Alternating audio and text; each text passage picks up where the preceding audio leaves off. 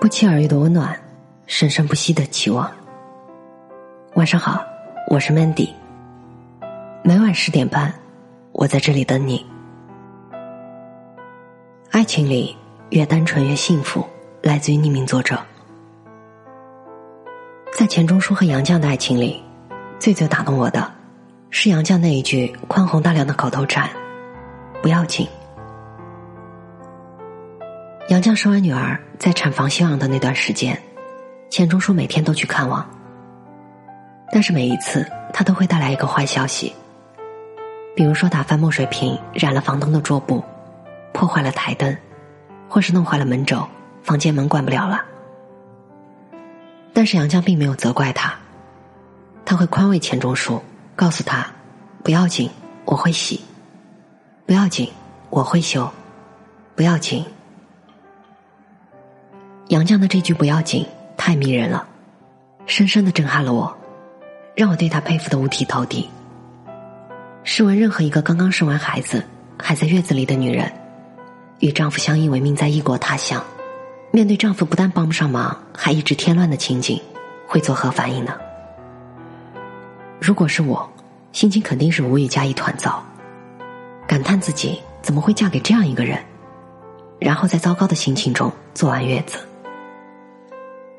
但是杨绛不，他不但没有让这些事情影响自己的心情，还宽慰钱钟书不要紧，让笨手笨脚的钱钟书从紧张的状态一下子放松下来，从此对妻子更加信任和依恋。判断一个桶能装多少水，要看最短的那根木板；判断一条绳子能挂多重的东西，要看最薄弱的那一处。同样的，判断一个人的修养。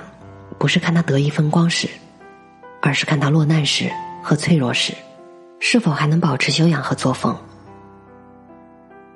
杨绛刚经历过生孩子的虚弱倦乏，依然可以对钱钟书保有如此的耐心和温情。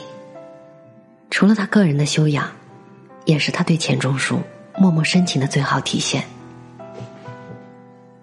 这是爱情里最感人的风景，是最令人折服的情谊。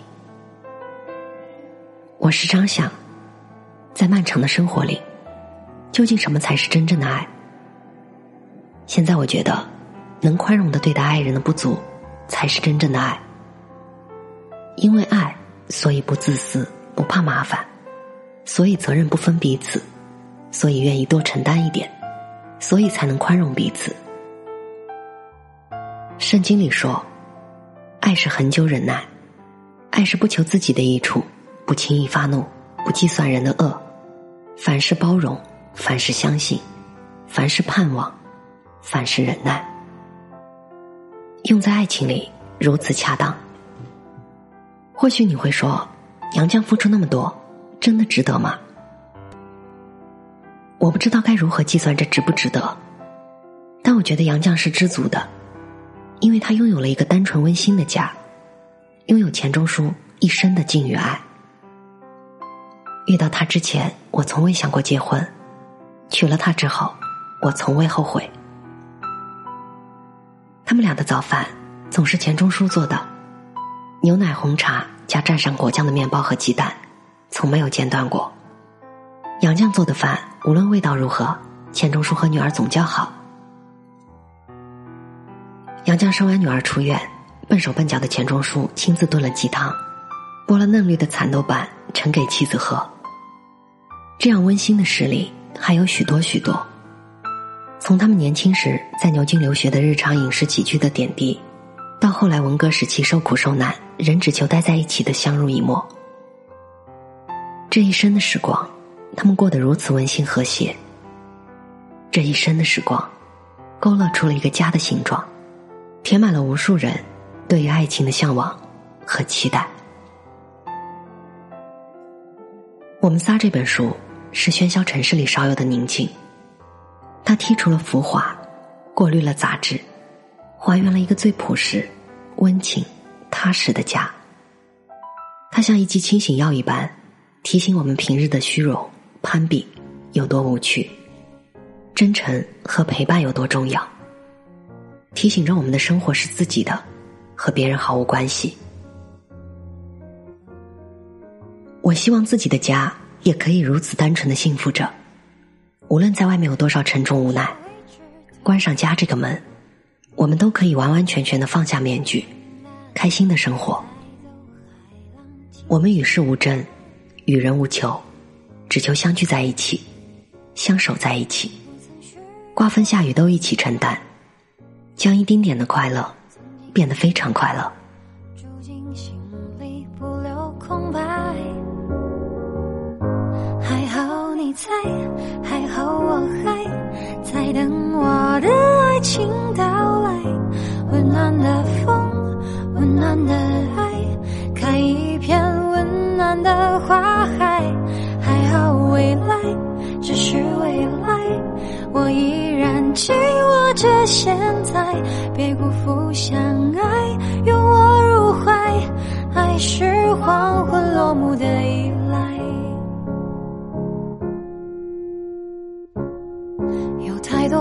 知的未来，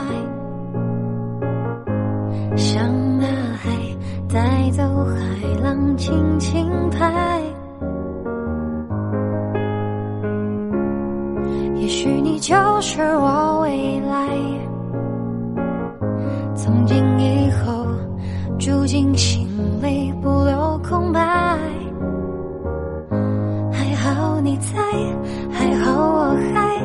在等我的爱情到来。温暖的风，温暖的爱，开一片温暖的花海。还好未来，只是未来。我依然紧握着现在，别辜负相爱，拥我入怀。爱是黄昏落幕的依赖，还好你在，还好我还在等我的爱情到来。温暖的风，温暖的爱，开一片温暖的花海。还好未来，只是未来。我依然紧握着现在，别辜负相爱，拥我入怀，爱是黄昏落幕的。